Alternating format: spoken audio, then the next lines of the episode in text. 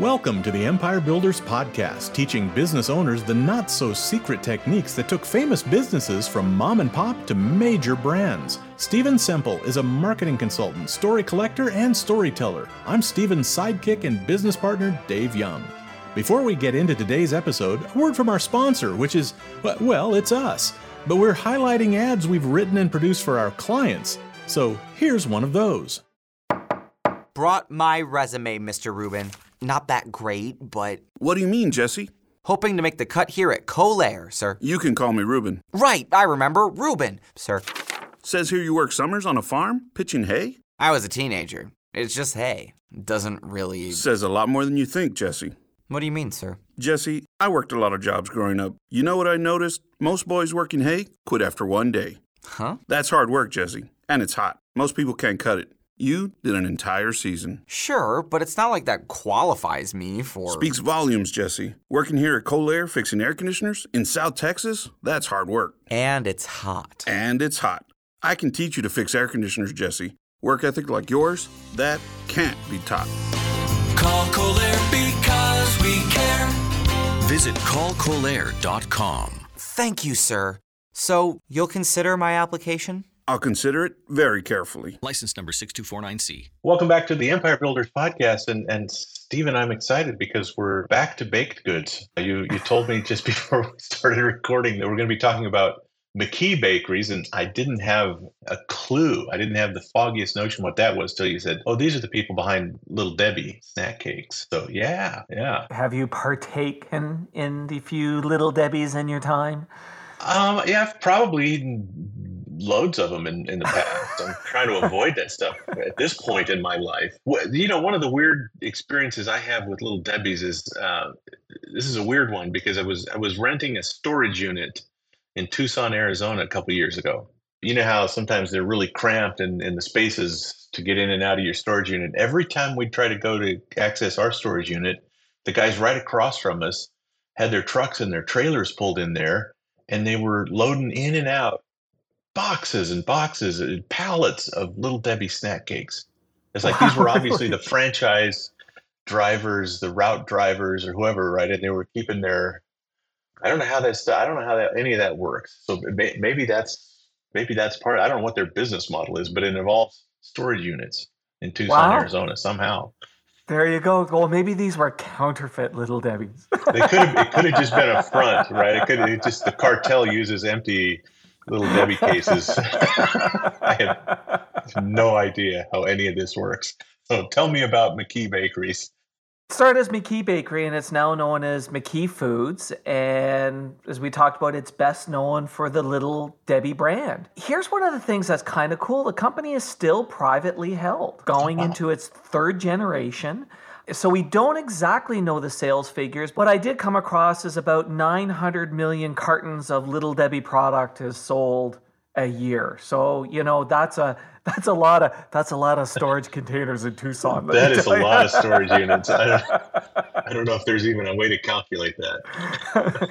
and and the fun part is the little Debbie brand, like the whole picture and idea is actually based upon one of the founders' grandchildren, with four-year-old Debbie, who today serves as an executive VP on the board. So little Debbie has grown up and is now on the board of uh, McKee's Food, and so I thought that that was pretty cool, and so still very much a, a family business. That is really cool that, that they've managed to keep it to grow to that size and and keep it in the family. That's always amazing. don't see that very often. So they're doing something right, not only in terms of the business, but they're doing something right in terms of the family that they've been able to keep this going and keep it being successful. And I, I thought that that was very cool and just kind of neat that Little Debbie's on the board. So how did this thing get started?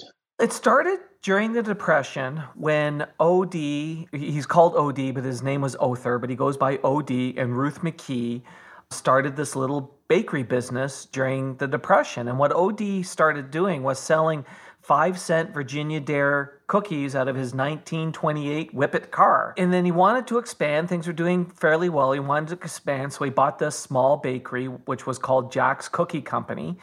And at this time, Ruth joined the business full time to run the office, and they had a housekeeper taking care of the kids. And if you think about this, we're talking in the 1930s.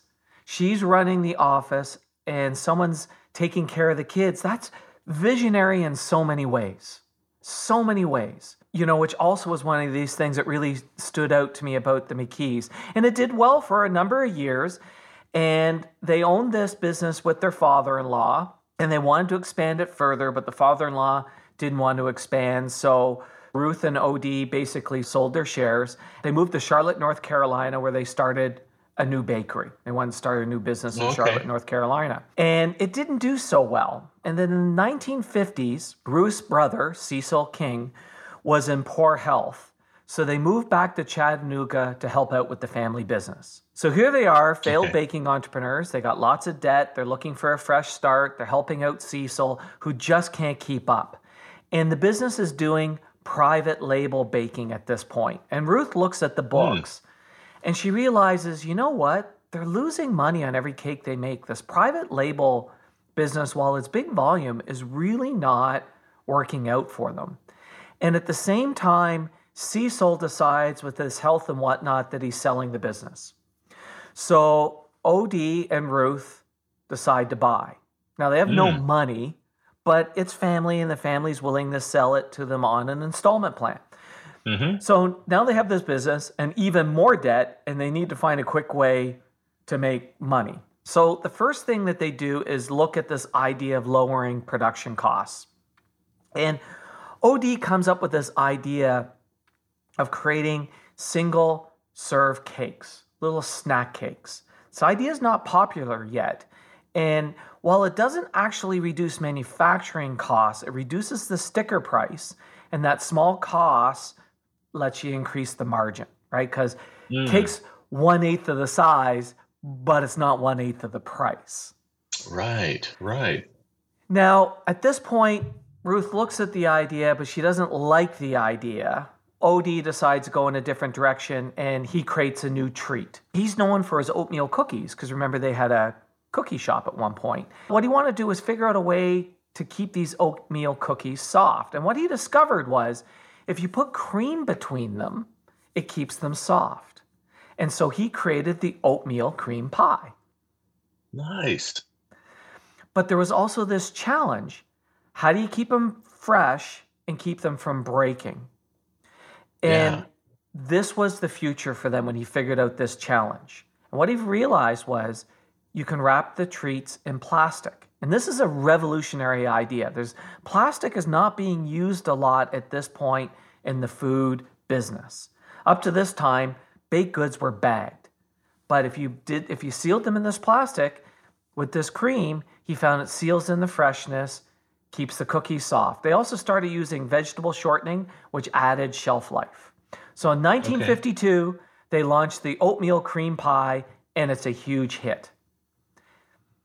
Great margin. You pay more per ounce for the small size. People paid for the convenience. And in fact, they're unable to keep up with the demand. Like, demand is, is Nice. amazing. But they're still in debt. They're struggling to keep up. They don't have money to expand. And here's where Ruth's brilliance really, like, man, she was able to think outside of the box.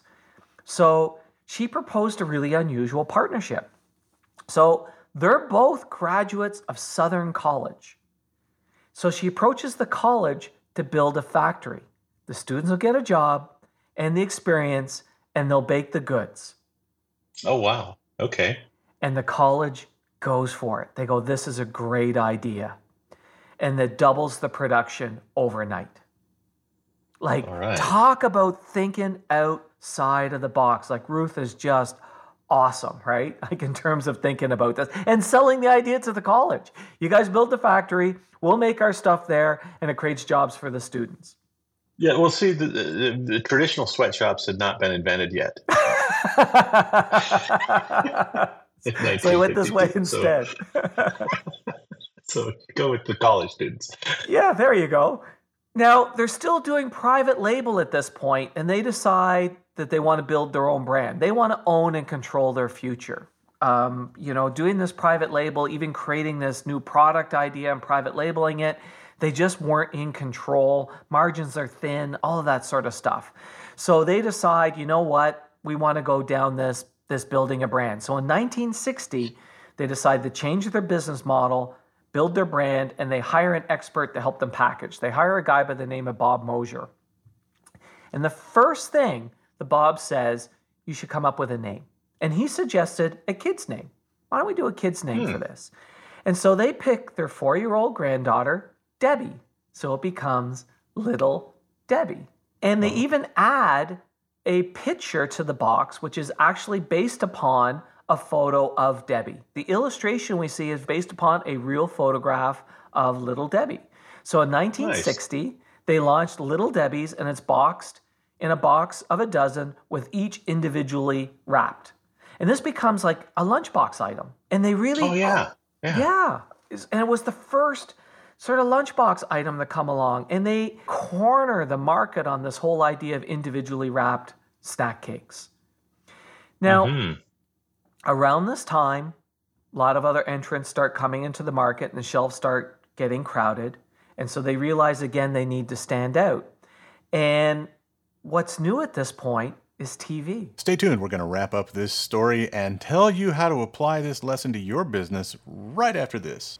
Nice one. Thanks. We should do this more often, man. I wish we could. And why can't we? It's my business. What about it? Thought everything was good. It was. Do I hear a butt in there? Sales have started to flatten, and we're down over last year. Oh. Can't figure it out. Tried a bunch of stuff. Putting in more time doesn't seem to make a difference. Yikes. It's frustrating. Have you spoken to Stephen? Who? The host from the podcast we just interrupted? No, Why not? I thought you were trying stuff. I am, but what's Stephen gonna do? He'll work with you for free. You mean that starter session thing? Yep. I don't know. What do you have to lose? Not much, I guess. So, you gonna book one? Yeah, why not? Where do I do it again? I think you can do it right from this podcast. Cool, thanks. You bet. We really should do this more often. Golf more or interrupt this podcast? Over to you, Dave. Book your starter session on this podcast's website. Just visit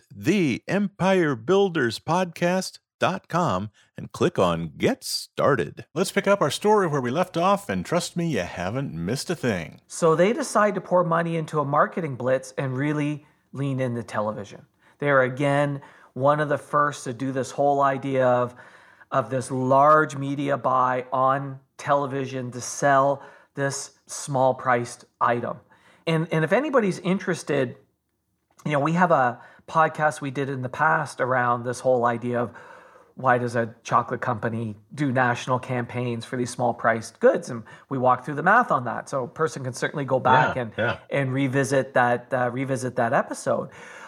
So they lean into television. It works amazing. During this time from basically 1960 to 1970 they expand manufacturing 13 times. They're just killing it. Then in 1973 they create another new idea.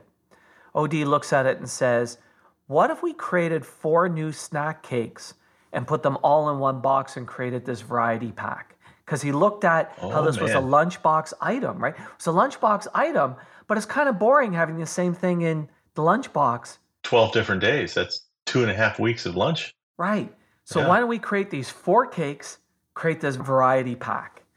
And that's what they did. And today, you know, they've grown huge. They've got a whole bunch of products, but their main one is still the little Debbie's. And they do, you know, it's estimated 900 million cartons a year of little Debbie's. And four of the founder's grandchildren, representing the third generation of the family, are managing the business, including you know little Debbie herself, which is you know very cool. That's pretty amazing. Do you know, do you know anything about like their business model itself? Like these guys that were renting these storage units, is it a franchise? Is it like the Frito Lay drivers? You buy a route from them, and and now you're the guy. It feels like that's the same thing. It wouldn't surprise me. I don't know. I didn't go down that path. I was just sort of to me the thing Yeah. that was really interesting was this innovation that Ruth and OD did around the Oh, creating sure. of the cakes and the packaging.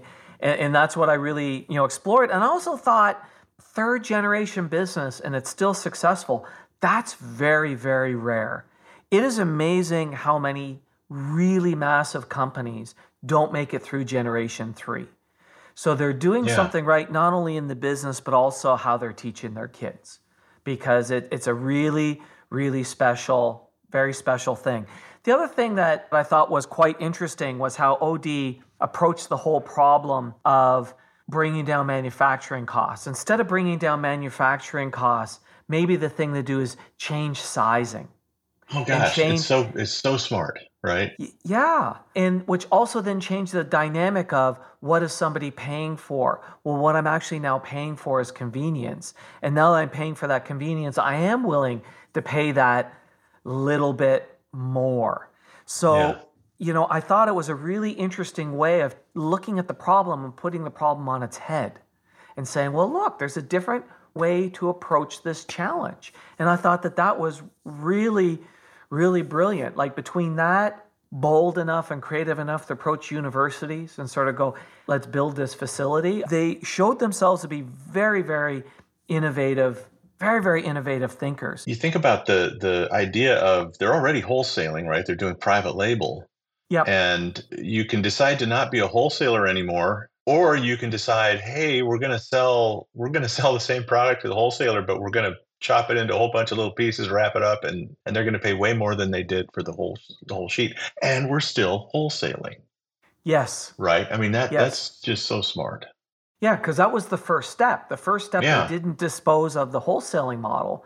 Yeah. And then the next thing that they did that I thought was again very very smart. And and look it's a it's a hard transition to do is this idea of if we're going to really and truly control our future control our pricing make the extra money we need to have a brand. Or how I like to put it we need to have the relationship with the consumer. The consumer has to want our product. We need them demanding us and then we need to advertise that so that people then know about it want it and desire it. Because Yeah. suddenly when you're in that position you have the power.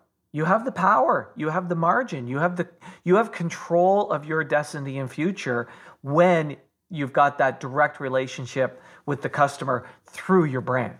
Absolutely, and and it, it's still wholesaling, right? I mean, there's still need grocery stores and snack shops to to stock this item, or at least to buy it from these guys that have the the storage units in Tucson. I don't know. How, again, I don't know how that works, but but at the same point, you're still you're still wholesaling and you're controlling the brand. And we've we've visited this on on several episodes where you know you're advertising your brand and you're getting people to walk into the stores and ask for it by name right Yes. that's the big power of of building a brand around a product that you're you're really you know wholesaling and you feel like you don't have a lot of control but you do if you create a brand that people want and ask for Yeah, so to me, this really spoke about the power of brand, power of convenience, and this real innovative thinking that OD and Ruth brought to the business. I thought was mm-hmm. really very, very cool. And, you know, it's also fun that, you know, again, little Debbie's on the board. She still sit yeah there's there's her picture and but she's sitting in a, a big nice comfy chair in the boardroom not bad not, Not bad. bad. Not bad. She's well done, well. debbie That's right. Awesome. thanks for that story stephen Thanks, David. Thanks for listening to the podcast. Please share us, subscribe on your favorite podcast app, and leave us a big, fat, juicy five star rating and review. And if you have any questions about this or any other podcast episode, email to questions at the empirebuilderspodcast.com.